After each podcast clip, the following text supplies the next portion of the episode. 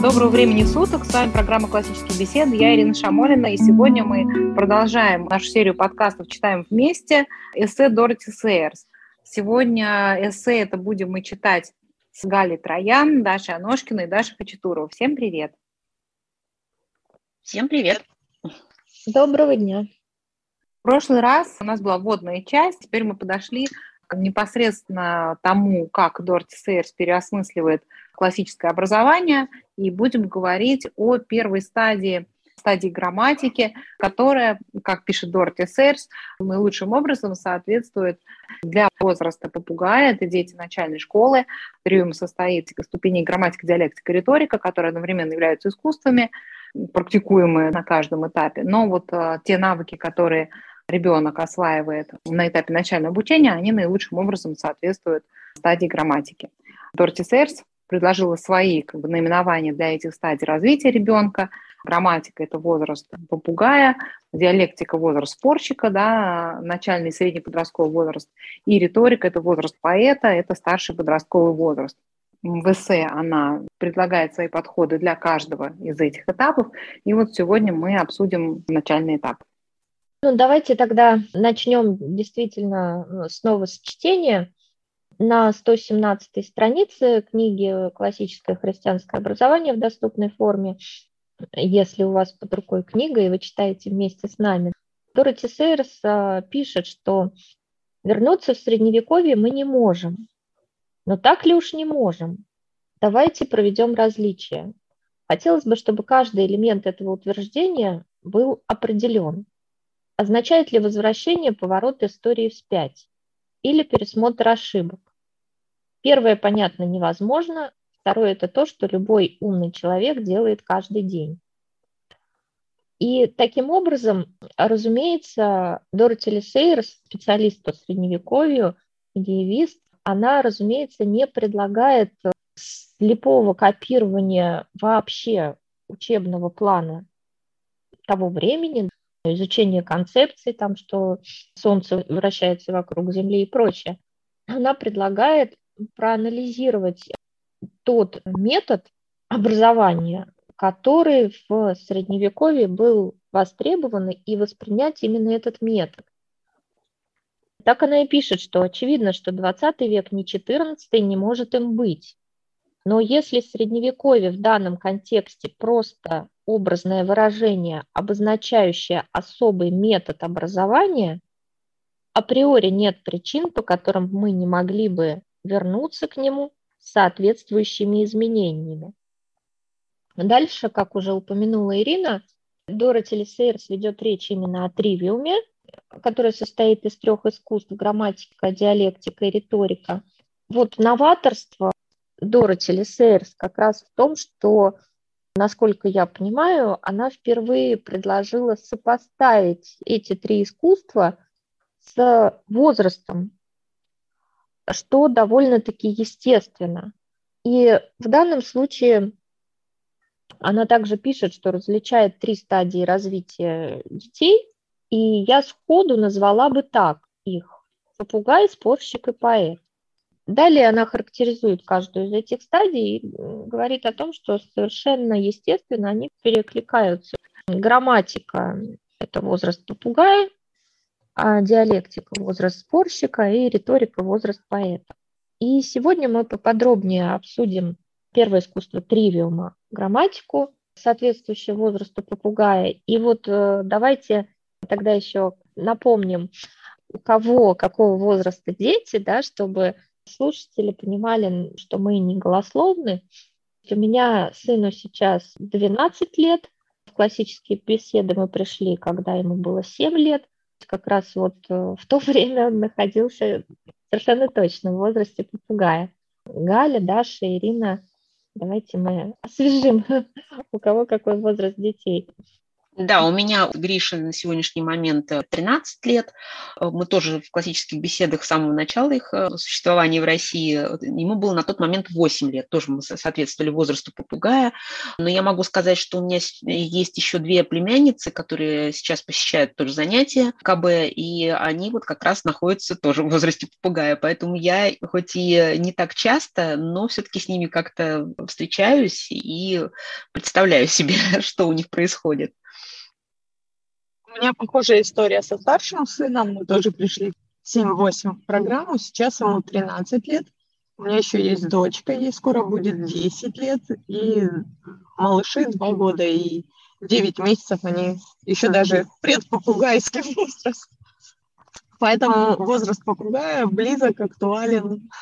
Каждый день я с ним дома сталкиваюсь. У меня старшему ребенку 15 лет будет 16, и дальше 10, 4 и младенец. Так что у меня на всех стадиях есть дети, получается. Угу. Отлично, спасибо. И как раз вот процитирую, что давайте решим, какого возраста должны быть дети. Если обучать их на новый лад, на классический манер, лучше, если им не придется переучиваться. Вот это очень важный момент, который, я думаю, мы дальше тоже обсудим. К тому же полезное дело невозможно начать слишком рано. Да и тривиум по своей природе не обучение, а лишь подготовка к нему. Таким образом, детей мы будем брать еще зелеными, в кавычках, владеющими самыми начальными навыками. В данном случае, наверное, у нас у всех получается такой опыт, когда дети в школу не ходили, и переучивать нам их не пришлось. И более того, за эти годы у нас по всей России, конкретно в саратовском сообществе, есть дети, которые в прямом смысле выросли в программе, то есть вот они родились в первый год участия старших их братьев и сестер, да, сейчас им исполнилось 4-5 лет, и они тоже пошли заниматься в курс основы. Курс основы в программе «Классические беседы» рекомендуется начинать с 4 лет. С этого возраста уже можно. Что же характерно для этого возраста? Давайте поделимся, что мы замечаем в детях возраста дошкольного и младшего школьного. Что для них свойственно, какими чертами они обладают, какие у них сильные стороны. Им все интересно, и они задают конкретные вопросы, такие как «что это?», «что это?», «что это?». Все хочется знать. Наверное, такое огромная заложенная внутренняя жажда познания. И что еще я хотела бы интересное добавить, сколько я наблюдаю, что мамы, которые даже, может быть, никогда не слышали о классическом подходе, о тривиуме и даже о том, что такое грамматика, самыми малышами, может быть, даже раньше, чем возраст четырех лет, в общем-то, все взрослые, родители, бабушки, дедушки занимаются грамматикой. То есть наша задача просто детям привить хотя бы название окружающих вещей, понятий. То есть такой возраст, когда мы постоянно называем имена существительные, да? Как называется все, что нас окружает. То есть даже неосознанно мы занимаемся грамматикой. Но чаще всего, если мы не вникли немножко в классический подход, то это не перетекает в дальнейшее образование, а заканчивается вот совсем таким младенческим возрастом. Прелесть того, что Дороти Сейерс предлагает, как это перенести дальше на образовательный процесс. Тут, наверное, стоит еще пояснить, что грамматика понимается не только, как мы сейчас привыкли, э, как часть предмета язык, да, то есть русский язык, иностранный язык. И вот когда изучается этот предмет в школе, там есть такая составляющая, как грамматика, включающая в свою очередь синтаксис и морфологию. В средневековом смысле понимании грамматика понимается более широко, и в каждой области есть своя грамматика, в каждом предмете. То есть это терминология в первую очередь, и Дальше уже второе понимание для нас э, привычное, да, как грамматика языка, это тоже очень важный акцент, потому что овладение языком крайне важно в том плане, что язык уже является инструментом познания и образования, да, то есть мы мыслим с помощью языка. Языка на каком-то языке. Понятное дело, на нем общаемся, с помощью языка мы что-то познаем, и привить, развить любовь ребенка к языку и чуткость к языку, это один из первых и базовых моментов, которые важно держать в голове, когда мы говорим вообще об образовании, неважно с какого возраста. И вот хочу тебя поддержать, Даш, в том плане, что многие родители, действительно, не, зная ничего о классическом подходе, поначалу так и занимаются, то есть они естественным образом, это впитано с молоком матери, это просто здравый смысл, да, знакомят ребенка с названиями. Сначала мы долго и упорно говорим «мама, мама, это мама». да? Ребенок видит лицо мамы, и мы повторяем «мама». И его первые слова, как правило, связаны с тем, что это мама. Потом мы начинаем называть разные предметы, там кастрюля, ложка. Потом мы выводим его на прогулку и называем дерево, птичка. И вот это все идет насыщение ребенка словарным запасом и связывание слова с предметом, с образом, с тем, что там хорошо или плохо, больно. И очень много исследований за 20 век проведено в отношении того, как связана богатая речевая среда, в которой развивается ребенок, с его последующей успешностью в учебе и жизни. Доказано, что не нужно упрощать язык, не нужно сводить его до уровня элочки-людоедки при общении с ребенком, да, используя 9 слов. А почему рекомендация как можно больше читать? Потому что в бытовом обиходе у нас не столь богатая речь. Мы не используем столько качественных прилагательных, конкретных глаголов. Мы очень скудно разговариваем в быту. И чтобы словарный запас максимально обогащался, конечно же, это из книг. Те же сказки Пушкина. Я хорошо помню, насколько у меня был такой пунктик, когда я еще была беременная, начитавшись э, разной литературы в отношении детского развития, и буквально нас выписали из роддома, мы такие счастливые, привезли ребенка домой, и первым делом я ему начала читать сказки Пушкина. Вот, понятно, что речь не шла о понимании в данный момент, да? Даша, так вот, почему у тебя Даня такой? Теперь мы все знаем этот секрет. Что надо делать? Да, очень понравилась мысль разработчика программы Лив Бортинс. Когда мы с ней общались, она сказала, что да, все родители занимаются классическим подходом и делают это интуитивно, но очень быстро у нас у самих заканчивается словарный запас. И мы уже не можем сказать ничего, кроме того, что это птичка. А какая это птичка? Какой это вид дятла? Да? Мы уже не назовем. И еще на уровне дошкольном мы ну, иссякаем. И в этом плане вот э, классические беседы, как они выстроены, абсолютно все родители признают, что они очень много узнают сами, что они расширяют свой багаж знаний благодаря курсу основы. Это точно, просто сто процентов. Непонятно, кто больше учится, дети или родители. А я бы еще хотела на чем сакцентировать внимание. Вот Даша задала вопрос, а, давайте вспомним, какие дети возраста попугая, да, какие у них особенности. И, собственно, грамматика, этот возраст, в то же время и в классических беседах, многое, что мы делаем, основывается на том, что дети очень любят много раз повторять что-то. Ну, например, если брать обычную бытовую нашу жизнь, да, они любят там, не знаю, считалочки какие-нибудь повторять, или стихи какие-нибудь бесконечное количество раз, или песенки слушать, да, или просят читать одни и те же истории из книжек, да. Им очень легко дается запоминание, когда вот много-много раз повторенное, это, да, с какой-то окраской определенной, кто-то там будет например, песенку пропевать и при этом еще там подпрыгивать, кто-то будет сидеть лепить что-то из пластилина одновременно с этим, да, что напевая. Как раз обучение на грамматическом этапе, оно пользуется особенностями детей. Да, именно. И э, Дороти Сейрс так и характеризует этот возраст, что детям легко дается заучивание наизусть, и в целом этот процесс доставляет удовольствие. Да, они рассуж... получают от этого удовольствие. Да, тогда как рассуждение трудно и в целом приносит мало радости. Ну и, конечно, их рассуждения угу. не просто наивные, отсутствие опыта, понимания, да, то есть ребенок еще в принципе mm-hmm. не способен к рассуждению, и от этого как раз все детские перлы, да, все мы записывали или хотя бы читали у Чуковского от трех до пяти рассуждений детей.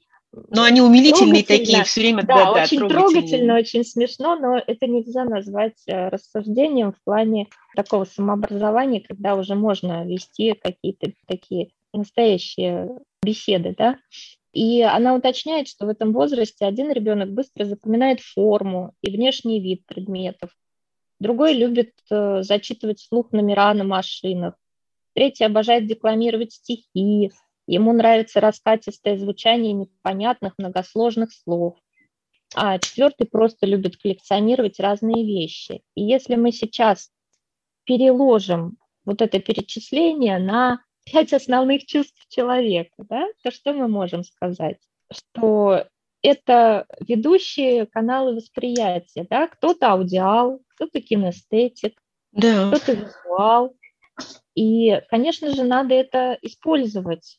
То есть надо пользоваться этими сильными сторонами и, обратив на это внимание, через эти сильные стороны как раз-таки подавать информацию. Как это и реализовано в курсе основы, когда мы заучиваем новые студии. И еще мне очень понравилась ее мысль, что в это время легко и естественно выстроить познавательный процесс вокруг коллекционирования, чего бы то ни было. И дальше она прям пишет, хорошо, если дети будут собирать марки. А у нас с этим тоже связана своя история, потому что когда мы общаемся там с мужем о том, что нас формировало, да, как мы росли, и периодически у меня возникают вопросы к нему, откуда ты это знаешь, откуда ты то знаешь. У нас в семье даже так повелось, ребенок с детства растет с таким убеждением, что у него папа эрудит. И у мужа всегда один и тот же ответ. Я собирал марки в детстве. В первом классе ему мама подарила первый набор, и дальше угу. это увлечение поддерживалось. И опять же, видимо, это легло на его склад характера. Он такой усидчивый был ребенок, да, то есть он любил рассматривать, может быть, как раз визуальный канал восприятия хорошо был развит. И просто родители попали. То есть я не знаю, насколько это было вот осознанно в те годы, да, может быть, это действительно за неимением ничего другого марки как раз подошли под его характер, но он невероятно много всего вот на уровне прям студий знает, помнит, это стало вот теми самыми крючочками, которые впоследствии побудили его интерес в следующих областях. И до сих пор вот уже сколько лет прошло, да, с его первого класса, но до сих пор он очень много держит в памяти фактологии, особенно что касается географии, парусников, всего на свете. Это было из марок. И я давно еще для себя решила, придумала такую связку, что марки – это студии советских детей. Ну вот то, что мы сейчас называем студии КБ. Но они на самом деле очень притягательные были для меня, например, тоже. У меня папа собирал марки, и мне достались вот от него в наследство, можно сказать, да, несколько альбомов. И я тоже обожала их рассматривать, постоянно открывала их, и картинки нравилось раскладывать их да, по тематике какой-то, то есть э, классифицировать как-то, перебирать их. Когда постарше немножко стала, помню, пыталась э, понравившиеся мне изображения копировать, ну, срисовывать. Есть они прям такие были очень-очень притягательные. Ну, как-то вот, наверное, это нужно иметь склад характера такой определенный, чтобы такой потрясающий эффект это имело, потому что я вот тоже собирала марки, поскольку это, ну, многие собирали, и я тоже хотела, все же собирают, тоже хотела, чтобы у меня была коллекция марок. Не могу сейчас вспомнить, чтобы я не помню вообще ни одной марки оттуда. Хотя у меня альбом был, но как-то это вот совсем не отпечаталось. Да, тут очень важный момент, насколько это попадает в характер и вот именно в ведущие каналы восприятия ребенка. А про Галю хотела сказать, вот ты упомянула, да, что тебе хотелось срисовывать Опять угу. же, для слушателей, которые не знают, надо же ответить, что ты у нас архитектор. Можно сказать, что именно потому, что мне хотелось что-то такое, да, желание рисовать какими-то еще изображениями, ну, то есть посмотреть, насмотренность какую-то приобрести, угу. да, всяких разных красивых изображений. Вот в марках как раз я это именно получала, потому что они действительно, во-первых, они маленькие, очень аккуратные, да, там все так вот четко прорисовано, там и были как фотографии или рисунки какие-то, да, такие, особенно касающиеся, например, бабочек, птиц каких-нибудь, и это вообще для меня было просто что-то фантастическое классической, так, потому что книг, например, таких не было. Ну, в Советском Союзе вообще было тяжело с этим делом. А вот в марках очень много чего было интересного, на что хотелось смотреть и вот впитывать, как это нарисовано, как оформлено. И это, опять же, вот в противовес современной тенденции, да, давайте подумаем, в каких реалиях растут сейчас дети. Они растут с телефоном в руках.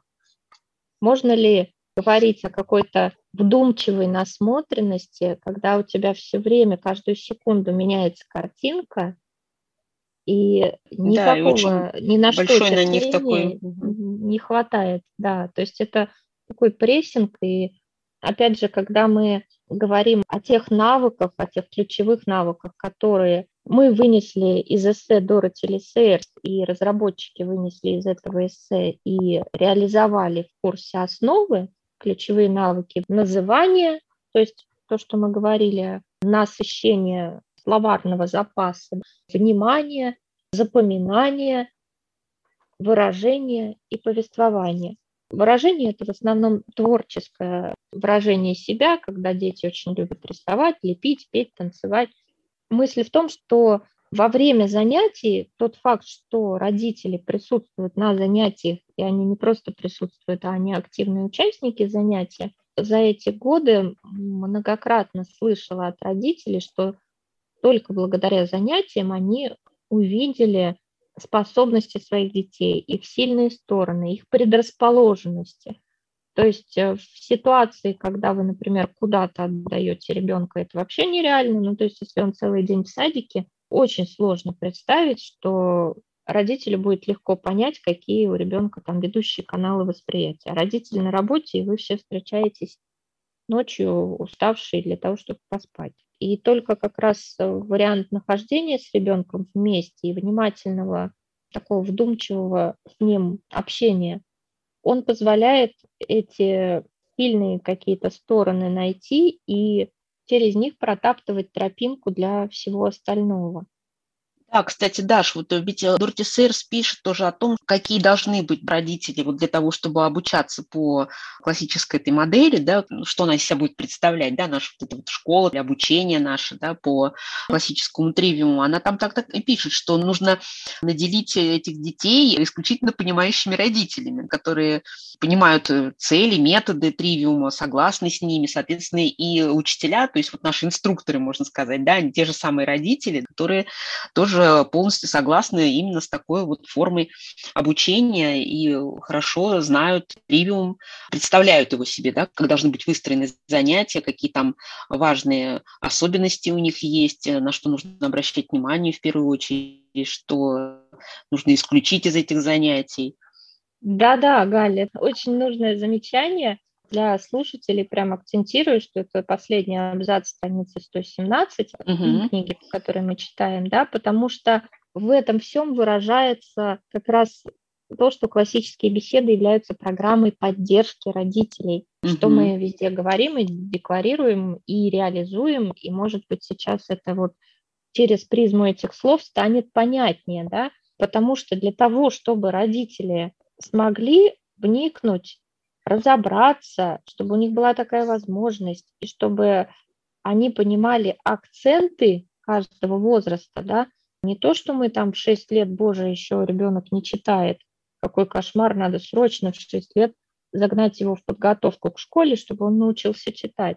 Вместо того, чтобы... Да, и писать заодно, да? Да, вместо того, чтобы развивать навык внимания, например, или наоборот, самому ему больше читать в это время или выражение, которое очень у многих страдает, потому что нет богатого опыта любого рукоделия, да, то все наши усилия, то, что мы сейчас этот подкаст записываем, И то, что каждый год на протяжении всех этих шести лет у нас обязательно летом проходят родительские практикумы, бесплатные, абсолютно доступные для всех.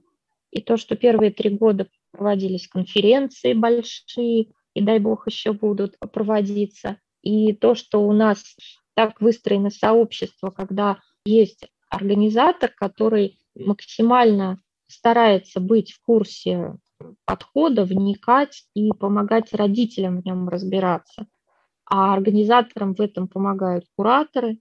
Да? То есть вот у нас вот эта система поддержки в классических беседах настолько потрясающе выстроена, и я нигде больше такую систему и такую поддержку не находила за эти годы. Разумеется, вращаясь в кругу семейников и, так сказать, будучи в инфополе вообще семейного образования, столь широкой и разнообразной поддержки нет больше нигде. Да, я согласна. Да, Даша и сама оказывает очень много уже поддержки родителям. Если, опять же, продолжать разговор о грамматике, вот еще на чем хочется сделать акцент. Мы уже сказали, что очень свежая память, она очень цепкая у детей в это время. Дороти Лисейерс прям так и пишет. Она предлагает из самых разных областей заучивать базовые факты, основы основ, так сказать, и очень у нас точно курс называется в данном смысле. То есть он отражает идею.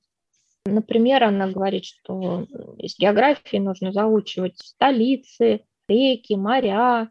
Процитирую прям, что география также будет представлена в своем фактологическом аспекте с картами, рассказами о природных явлениях, визуальным представлением костюмов, флоры, фауны и я убеждена, что считающийся старомодным и потому поставленное под сомнение заучивание названий столиц, рек, гор и тому подобное не повредит.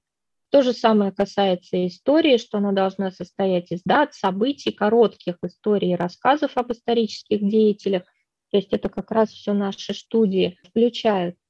И вот основной ключевой момент, на который хочется обратить внимание всех слушателей, дальше она говорит – все полезное, что может быть заучено, должно быть заучено вне зависимости от того, понятно ли оно на данном этапе или нет.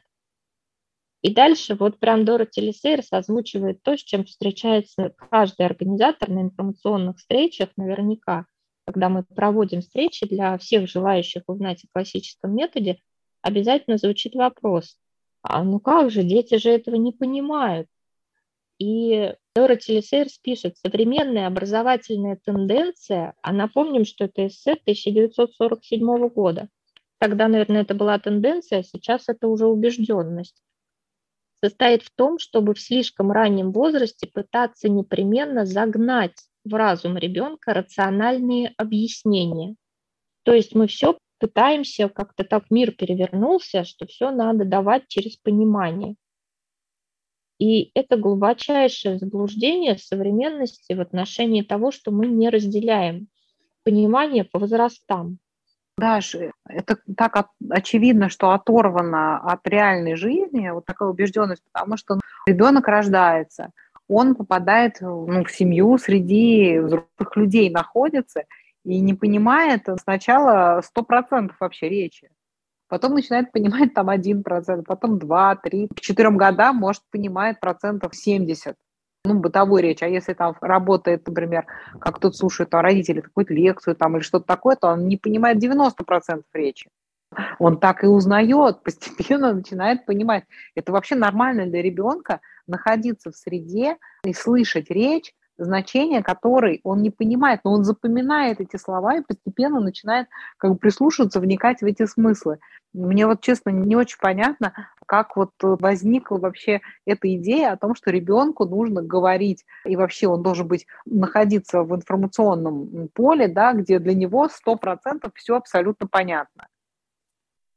Вот я тоже, знаешь, я даже пыталась найти э, концы, то есть когда, с кого началась эта тенденция. И мне кажется, что СРС немножко тоже проливает на это свет, потому что средневековые схоластические диспуты, когда шли беседы на какие-то отвлеченные очень темы, без понимания целей этих диспутов началось, так сказать, последующее высмеивание этого упражнения. Позже, да, где-то в XIX уже веке, или когда, опять же, все школы были заострены на грамматической стадии, то есть очень много всего училось наизусть длительное время, а на Руси псалтирь наизусть учили в обязательном порядке, да, и по псалтире учились и читать, и писать, и ее наизусть учили. Но в определенный момент, опять же, может быть, в силу отсутствия знаний, квалификации, навыков, не происходил вовремя переход к, к рассуждению. То есть вот заучивание, оно начало себя дискредитировать тем, что с определенного этапа, то есть возраст попугая, он же не вечный, мы же держим в уме, что дальше у нас будет возраст спорщика и поэта, это как раз осмысление. Из-за того, что уже в том возрасте, когда ребенок расположен к тому, чтобы рассуждать, его продолжали, так сказать, загонять в прокрустово ложе исключительно «учи и не думай». И, в общем-то, во многом это продолжается и сейчас в стандартном школьном подходе, который застрял на стадии грамматики, то есть, пожалуй, грамматическая стадия как-то в нем существует, но дальше этой стадии дело не идет. Да, это, Даша, это второй парадокс, да, такой вот современного подхода, что, значит, от детей на начальной стадии мы хотим полного понимания, и то, чтобы они значит, знали значение всех терминов, которые они оперируют, а от детей на диалектической стадии мы, наоборот, делаем акцент на заучивание. На стадии средней школы, наоборот, отсутствует такая цель, как э, стимулировать подростков к анализу, к тому, чтобы они вникали в смысл всех терминов. Все получается как-то вообще наоборот от классического подхода.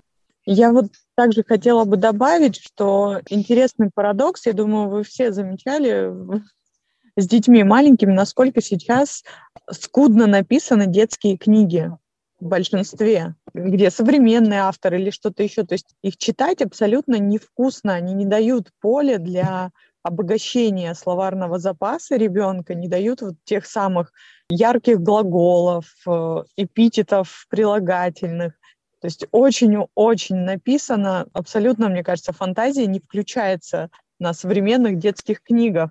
Мне кажется, очень страдает в современной образовательной системе вот этот этап развития детей, дошкольников и младших школьников, развитие их словарного запаса, вот обогащение их и терминами, и вообще разными определениями, и большим количеством слов, которыми они в дальнейшем смогут оперировать в своей речи. Да, и я в этом плане, опять же, ну, большинство сообществ классические беседы состоит из участников многодетных семей. У меня очень обширное общение с семьями, у кого много детей, и они у нас ходят э, в разные уровни программы. В этом плане я всегда радуюсь за младших детей, потому что абсолютно все родители признают, что младшие дети, многодетная семья не то что более развиты, но они гораздо раньше осваивают да, и все гораздо легче, схватывают, да. потому что угу. они в этом растут.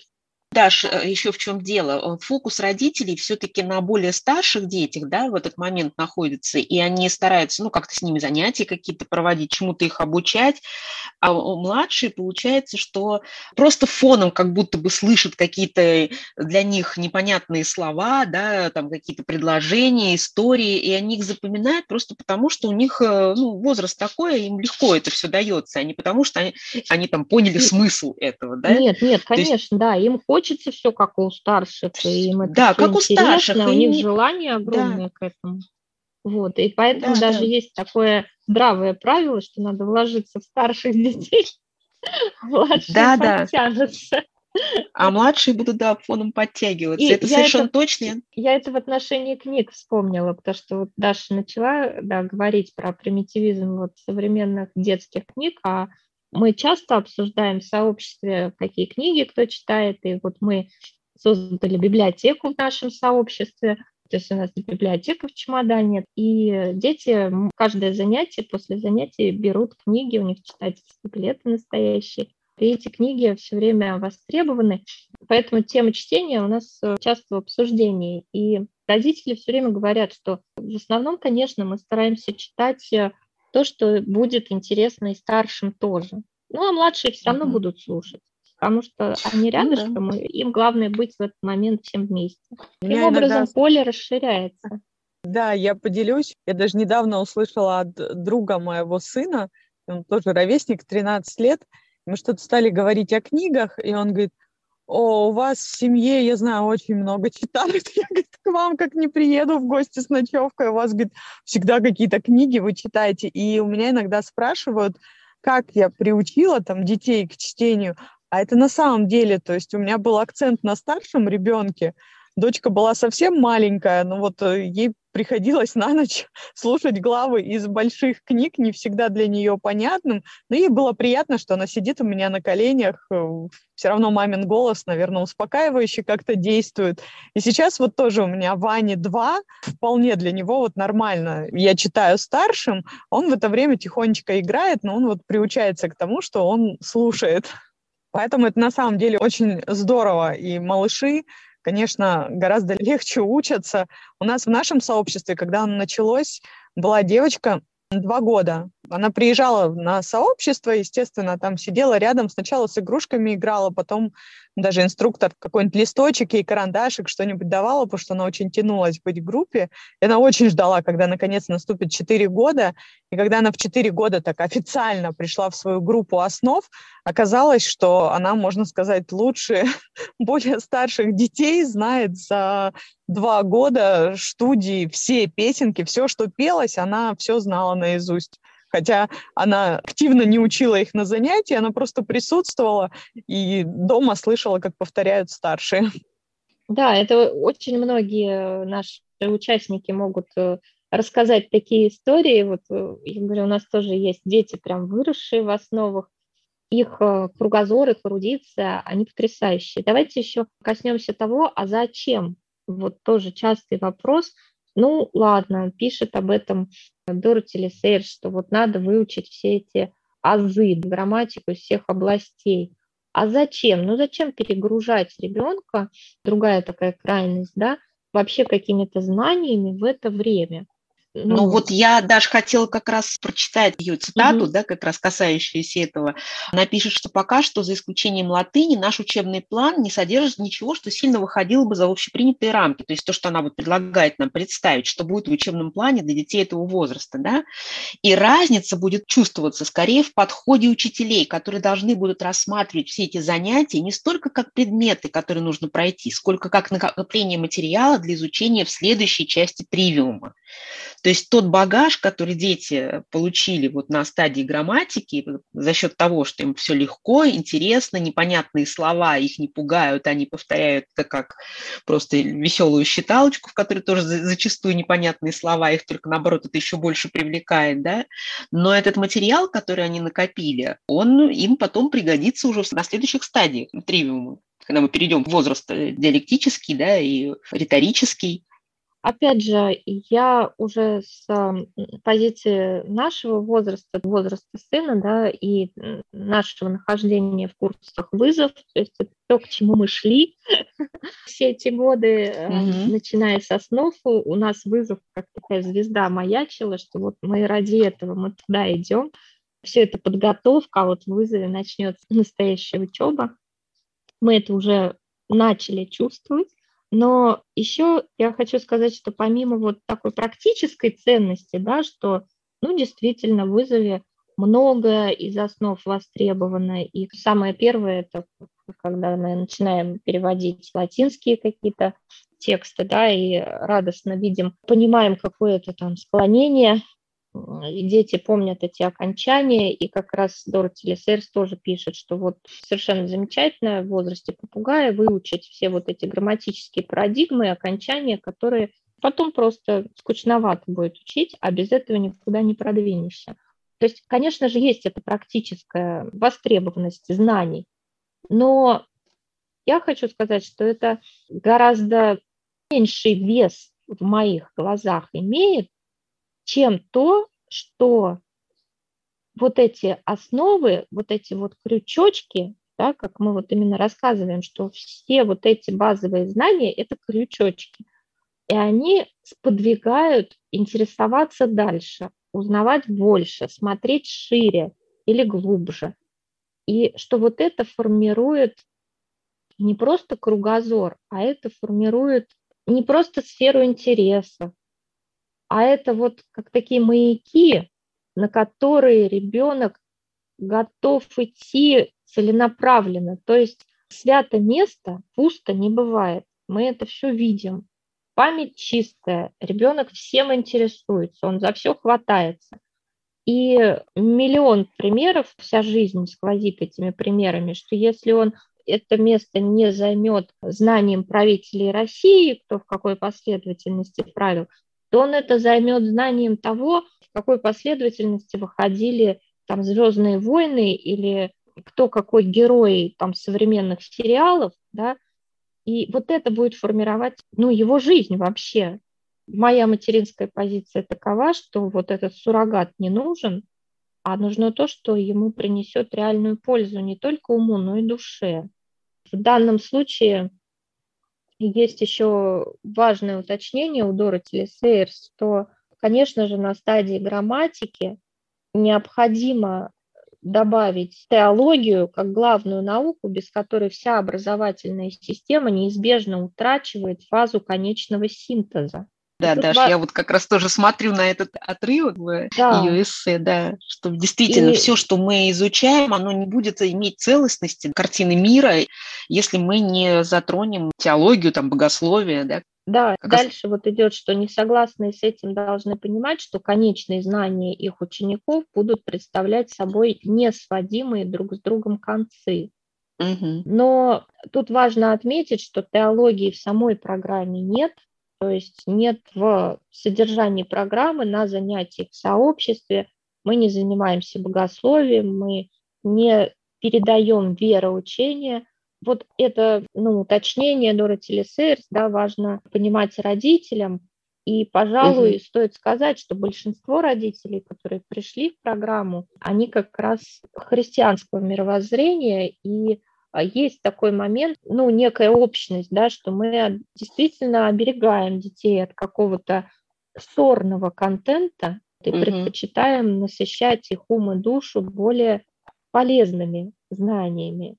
В данном случае та подборка, которая сделана в студиях, она является... Она как раз это, да, как раз она невероятным подспорьем для родителей. Да. То есть это просто колоссальная помощь которую самому создать, сделать эту выжимку, выборку, конечно, ее нет у Дороти Лисерс, она просто перечисляет, что является угу. азами в каждой науке. Понятно, в математике таблицу умножения это мы способны, каждый родитель сам до этого додуматься, да.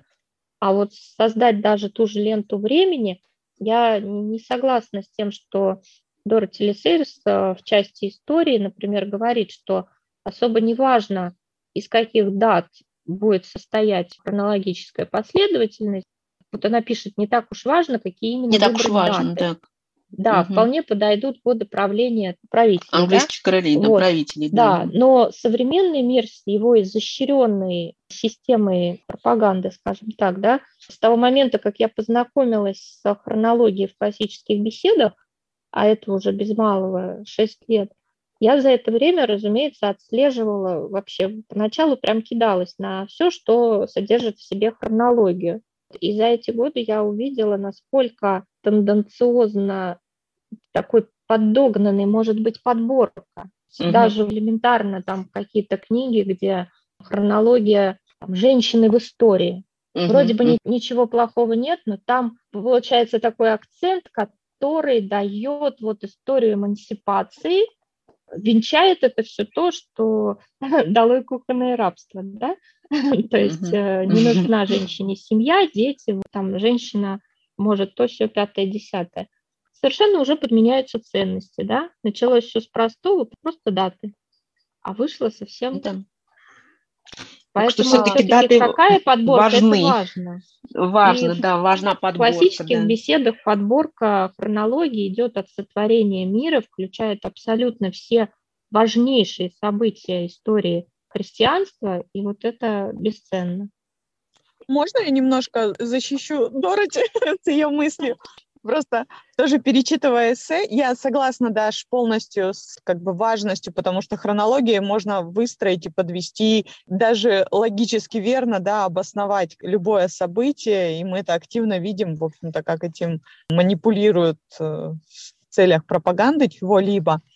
Но я просто немножко по-другому, знаешь, поняла ее вот эту цитату, ее фразу.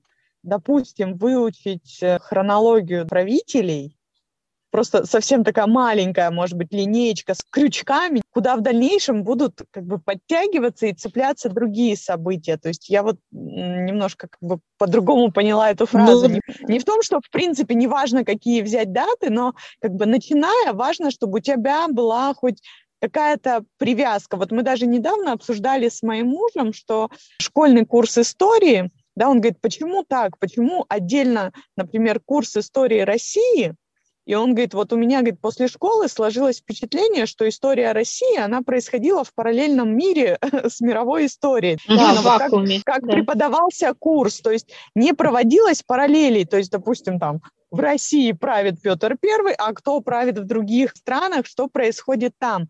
И вот в этом плане я поняла, что как бы здесь именно это шло, как, то есть ты выучил, допустим, линейку правителей, царей России, да, у нас есть вот эта песенка потрясающая, дидактическая, да, кто как правил.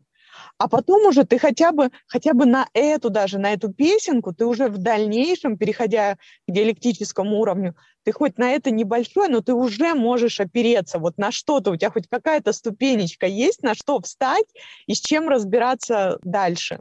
У меня недавно был такой потрясающий опыт, когда я как взрослый человек на практике, я обращалась к нашим песенкам, студиям, историческим событиям. Мы общались с одной мамой, и встал вопрос о том, что она говорит, вот я нашла, там, хочу купить онлайн-курс э, по средневековью, там, с ребенком изучать. Она говорит, но меня так смутило, потому что в описании курса ацтеки. Она говорит, а при чем же здесь ацтеки и средневековье? Вот прям совсем так глубоко вести диалог про ацтеков, я так сходу, причем на отдыхе была, я так немножко расслаблена, даже, знаете, так немножко сначала мозг не хотелось включать, но что ты поделаешь, если уже студии и хронология сидят в голове?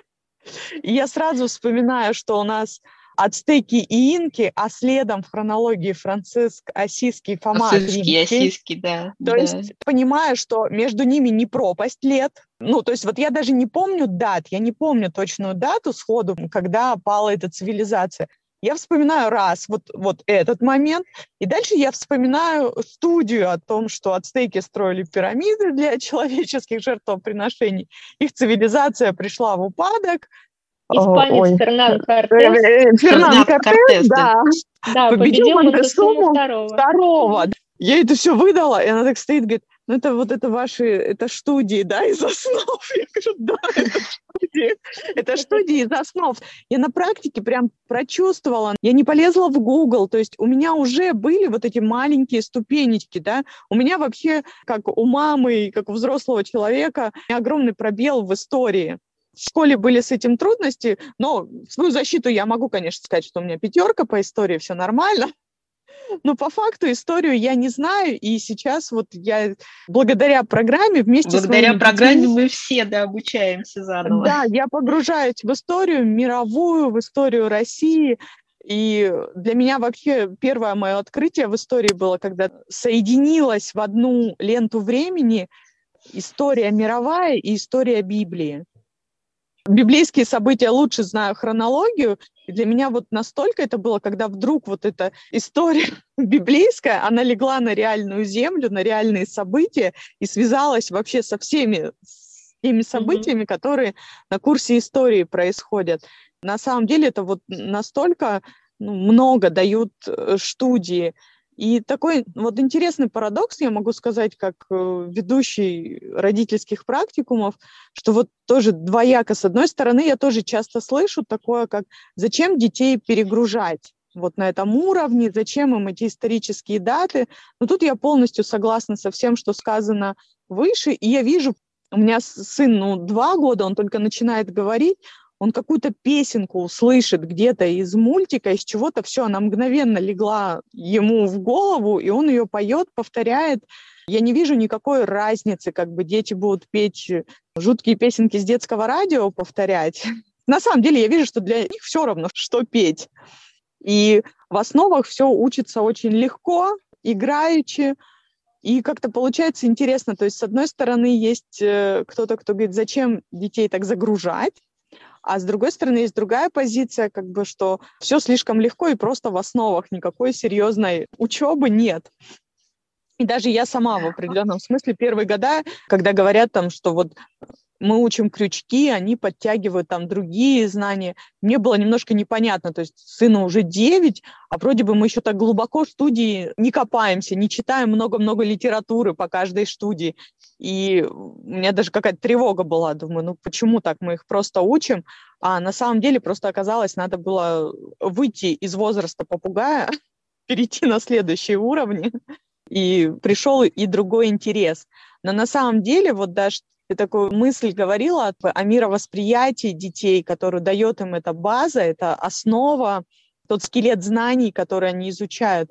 И это действительно влияет на то, как вообще дети слышат про какие-то события, даже взрослые, какие-то исторические события, потому что они по-другому воспринимают. Дети, когда у них есть такая база, они по-другому воспринимают путешествия с родителями, какие-то посещения музеев, концерты, выставки, прослушивание музыки, потому что ну, у них это пробуждает э, и напоминает им тот скелет, который у них уже есть. Это даже очень напоминает э, картинки такие есть, где для Лего вот спланированная комната, да, где есть ящичек для каждого цвета, для каждой детальки. И вот когда у детей есть этот скелет, который они получили на самом деле играючи, в песенках, в прыжках, э, во всем абсолютно не ломая свою детскую природу, да, делая все, что целесообразно делать детям в, в таком возрасте. Играть, петь, рисовать, э, ставить сценки, что-то рассказывать, кто что любит. Но потом как бы огромный плюс для них играет, потому что у них формируется какой-то шкафчик в голове, где каждое новое знание, оно не просто навалом сыпется, оно попадает в определенный ящик, занимает определенное место и запоминается. Вот я это вижу так, вижу это на своих детях. И мне это очень нравится. Вот Даша ты фразу такую хорошую сказала, что вот скелет, да, такую базу, которую они получили играючи, она сделала интересное наблюдение, что за годы в старшей школе я играючи получила какой-то другой скелет знаний, который мне абсолютно на самом деле был не нужен. Я тут столкнулась с э, хит-парадом поп-музыки конца 80-х, начала 90-х, это как раз мои старшие классы, и я обнаружила, что я к своему мужу музыку, которую я специально сама никогда не слушала, но я знаю эти тексты.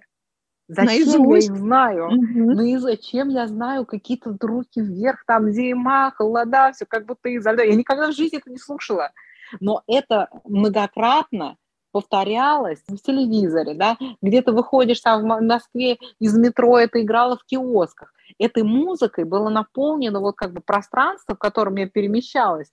И вот эти песни, которые мне были не близки, я их никогда не слушала, они у меня легли настолько крепко в память, что я до сих пор помню вот эти тексты, которые не то, что я не стремилась их запомнить, я не хотела их знать. Поэтому мозг, вот он а, реально то, что многократно повторяется, переносится вот эту долговую память, которая живет с нами, может быть, всю жизнь. Конечно, я тут тоже об этом размышляла, что хотелось бы, чтобы вот это наших детей память, да, долговременная, которая через многократное повторение, то, что туда попадает, был бы какой-то качественный контент, а не случайно то, что вот мозг ухватывает просто потому, что он с этим часто сталкивается. И играючи, да, как бы получается совсем другой результат. Я бы предпочла то, что у меня хронология какая-нибудь из школьной программы так запала, когда уже учебник истории же все есть, но она не запала. У меня там в голове зима-холода. Да, я вот еще хотела добавить тоже из э, рассуждений Даши, что этими зацепками мы делаем вообще все эти области знаний для детей видимыми, видимыми. То есть вот она сказала такую фразу, что они начинают все это замечать, да, вот это все, вот плоды основ сто процентов видишь уже где-то после 10 лет. Ну, если ты туда пришел в дошкольном возрасте, да, то есть если ты пришел в возрасте попугая, вот плоды основ после 10-11 лет, там в 12 вызове полным цветом уже видишь. И вопрос в том, что все больше пропасть вот между ребятами, которые так учатся, и школьными друзьями. Ну, то есть друзьями по двору, которые ходят в школу, например, или там не по двору, а вообще, да, потому что абсолютно вот эти разные кругозоры школьным детям, у них вот как специально, что ли, им так подается предмет, чтобы он вызывал отвращение. И они вот эти все области просто не замечают, не замечают. Даже если вы сталкиваетесь все вместе на какой-то экскурсии, там вот мы ездили в поездки по России сборными группами, и ребята, они, ну, они просто игнорируют, для них этого не существует. То есть вот для тех ребят, сознание которых не было заложено изначально вот эта зацепка интереса. Противовес в обратную сторону, например, там мы учим студию первым, по-моему, как раз цикле, да, что Иоанн подписал хартию вольности, тем самым ограничив свою власть. Ну, предположим, это конкретный случай у нас был. И вот девочка 6-7 лет, она замучила маму, ну как же так, ну он же правитель, как он мог свою власть сам-то себе ограничить, зачем он это сделал? Вот этот вопрос ее прям волновал, они попытались на ее уровне в этом разобраться, сделали сообщение на эту тему. И вот это уже легло в ее ум, да, и оно уже от нее не уйдет, вот этот вот интерес, она уже на это обращает внимание. И еще хочу сказать, потому что, опять же, как организатор, как куратор, часто сталкиваюсь с тем, что многие родители ждут этих плодов, про которые мы сейчас так захлеб рассказываем, а их нет, они не наступают. И у них закрадываются какие-то сомнения. Э, в отношении там программы, предположим. И мне хочется вот акцентировать прям внимание, что сама программа – это не волшебная палочка. И очень важно, в какой среде растет ребенок и сколь много еще другого попадает в поле его зрения. И что в этом поле зрения начинает доминировать. Вот это родители должны отслеживать. Потому что если он раз в неделю только на занятии повторяет студии, а во все другое время, вот всю неделю находится в той среде, где вот зима, холода, и сейчас все гораздо хуже, то есть э, меня просто потрясло, когда мы были в доме отдыха, и там в детской комнате, в детской, где дети сидят и лепят, играла на полную громкость «О, боже, какой мужчина!» Вот эта вот песня. Да, это, к сожалению, сейчас везде. Да, да. и вот э, как бы... Да, если... это бывает еще, это не самый худший вариант, я тебе скажу. В плане вот, того, что может играть, какие могут играть сейчас песни. Ну да, да, я согласна. Но вот эта политика здорового или изоляционизма, а, на мой взгляд, ну, по крайней мере, мы ей руководствуемся, она совершенно необходимая, она дает те самые здоровые плоды, вот о которых мы говорим, они есть. А если их нет, надо как-то проанализировать, в чем ребенок находится и что доминирует в его окружении. Да, полностью поддерживаю, что один день в неделю и просто, может быть, даже наличие всех книг по программе дома – ну, это еще не гарант э, какого-то результата. Вот мне кажется, это настолько важная фраза, с которой мы начинали, что очень важны родители. И я даже как куратор иногда сталкиваюсь, что говорят, вот, в другом городе там такой инструктор хороший. Я говорю, инструктор – это всего два часа на неделе в жизни ваших детей. Инструктор сталкивается. Да, есть как бы все разные мы по таланту, по способностям, но инструктор никак, никак не заменяет родителей, и задача инструктора больше вдохновить родителей на какие-то идеи на их занятия на неделе дома с детьми. И вот эти два часа, они никак не перекроют остальное время и те занятия, которыми занят ребенок. Да, мы же постоянно, Даш, акцентируем это внимание родителей, что инструктор работает в первую очередь для вас, а не для ребенка, да, то есть он просто показывает, как вы можете с ним взаимодействовать, что вы можете делать, да, каким образом вы будете это делать. Но это, наверное, у нас э, наша такая, да, привычка такая, как хороший учитель, вот хороший инструктор. Вот он смог там моего ребенка зажечь чем-то. Да, Ли, Ли даже специально про это говорила, что хороший инструктор – это вообще проблема, это нехорошо. Ну, Когда инструктор очень хороший, креативный и так далее, потому что ну, у родителей тогда совсем смещается акцент. Получается, что уже перестает быть программой поддержки того, что происходит дома переходит это вот в какой-то школьный формат что неправильно. А все-таки на занятия по основам это поддержка происходящего дома. Основная вся учеба, она происходит дома. Тут, наверное, вообще очень важно сказать, что в противовес э, современной тенденции, когда родитель отовсюду выдавливается, он нежеланный гость ни в школе, ни в музыкальной школе, ни на подготовке там к школе, ни в кружках, нигде. Везде вход родителям уже все более осложняется, в отличие даже от тех времен, когда учились мы, и там, например, мои родители, в принципе, могли прийти на любой урок, договориться с учителем и посидеть, посмотреть, как идут занятия.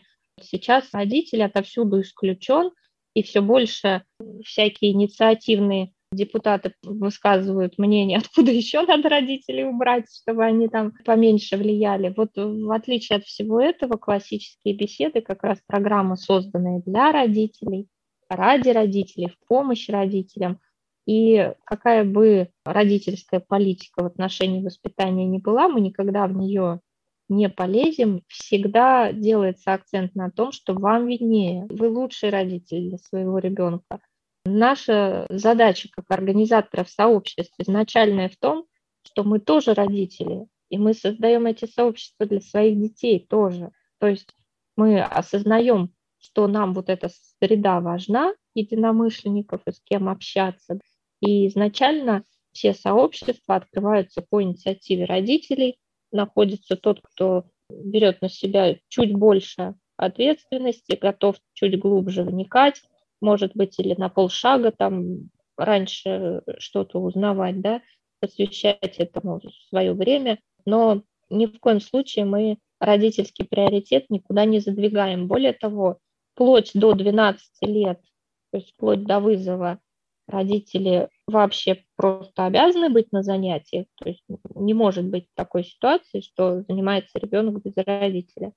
А с 12 лет в вызове мы всячески поощряем, рекомендуем, просим, приходите на занятия, пожалуйста. И вот в этом году у нас есть вызов в Саратове. Мы все видим, все родители, которые в этот вызов пришли, насколько еще мы важны нашим детям. Мы им там прям нужны. Пока что прям я очень радуюсь тому, что наши родители ходят в том числе на занятия вызова и очень энтузиазмом на них присутствуют, скажем так. Это очень здорово, когда приходит это осознание, потому что очень такой частый вопрос ко мне это а когда уже с ребенком не надо заниматься? А когда он уже начнет сам заниматься? Ну, во сколько там, в 10, в 11, когда он учиться сам начнет? И мой ответ, он, наверное, совсем как бы не радует, когда меня это спрашивают, потому что, я говорю, как раз чем он старше, да, уровень взаимодействия другой, но чем старше ребенок, чем ближе он от диалектики, да, переходит дальше к риторике, тем больше ему нужен мудрый наставник и собеседник. И в первую очередь этими собеседниками должны выступать родители. Да, это точно. Участие становится другим, ну, конечно, требует меньше по времени, уделять а, ребенку, но требует больше а, напряжения, так скажем, интеллектуально, потому что требуется обсуждение сложных вопросов, которые должны быть продуманы со стороны родителей. А нужно вникать в гораздо более сложные темы, чем какую мы сегодня будем таблицу умножения на 5 или на 6 собой Да, глубина, глубина и качество взаимодействия, оно вот э, меняется. Ну, кстати, да. вот по занятиям, например, вызовом, да, сразу видно, где ребята с помощью родителей что-то делали, да, ну, хотя бы у них была возможность что-то обсудить, и родитель, может быть, слегка направил ребенка своего, да, и те ребята, которым не удалось взаимодействовать с родителями, как они вот э, себя ведут на занятиях, какая у них степень готовности к блокам определенным, это сразу прям чувствуется. Поэтому, конечно, помощь родителей, она все равно нужна. Конечно, дети уже действительно много чего делают самостоятельно, но вот э, собеседник э, взрослый им обязательно нужен, необходим просто. И в помощь родителям, опять же, вот э, хочу поблагодарить прям за серию подкастов «Читательский клуб», потому что это огромное подспорье родителям, когда идет обсуждение тех произведений, которые читаем в вызове, тех путей развития беседы, как с ребенком что-то обсудить, какие там поднимаются темы, какая проблематика.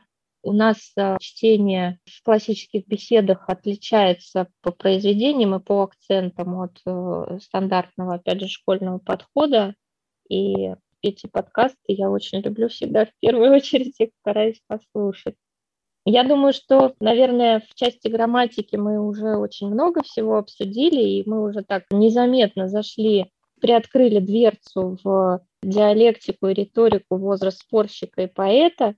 Это как раз курсы вызова, и, наверное, мы подробнее это все уже обсудим и в следующих подкастах.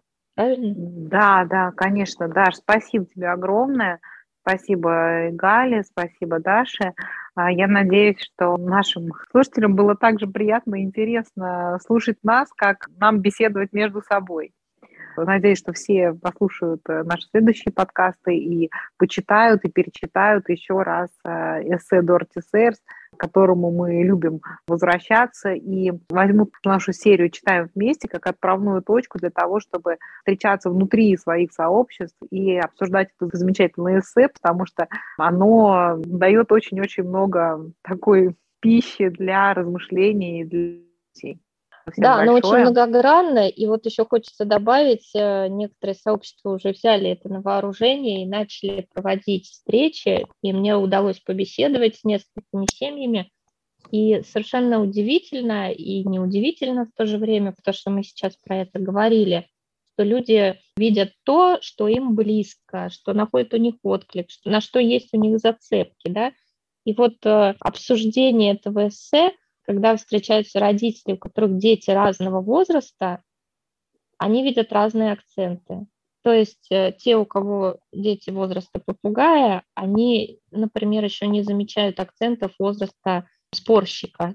И вот в этом плане очень ценно обсудить это в кругу, то есть не самому только перечитать, а обсудить. Да, да, да, есть разный опыт, он, разные акценты, это точно совершенно. Согласна с тобой абсолютно. Поэтому ценно именно вместе с кем-то читать и обсуждать. Поэтому наша программа называется классические беседы, потому что беседы да. это вообще самый важный инструмент образования. Спрашивают, что за инструмент, что за инструмент? Это наш главный инструмент, это название. это беседа, да. К сожалению, а если так вот посмотреть, да, то в современном школьном подходе беседы как бы нету. Есть лекция, да, есть задание теста, нету беседы. А мы очень любим беседу и всячески хотим вдохновить вокруг нас всех начать беседовать между собой. Очень хочется, чтобы это получилось. Да, всем спасибо. До новых встреч. Да, спасибо. спасибо. До свидания.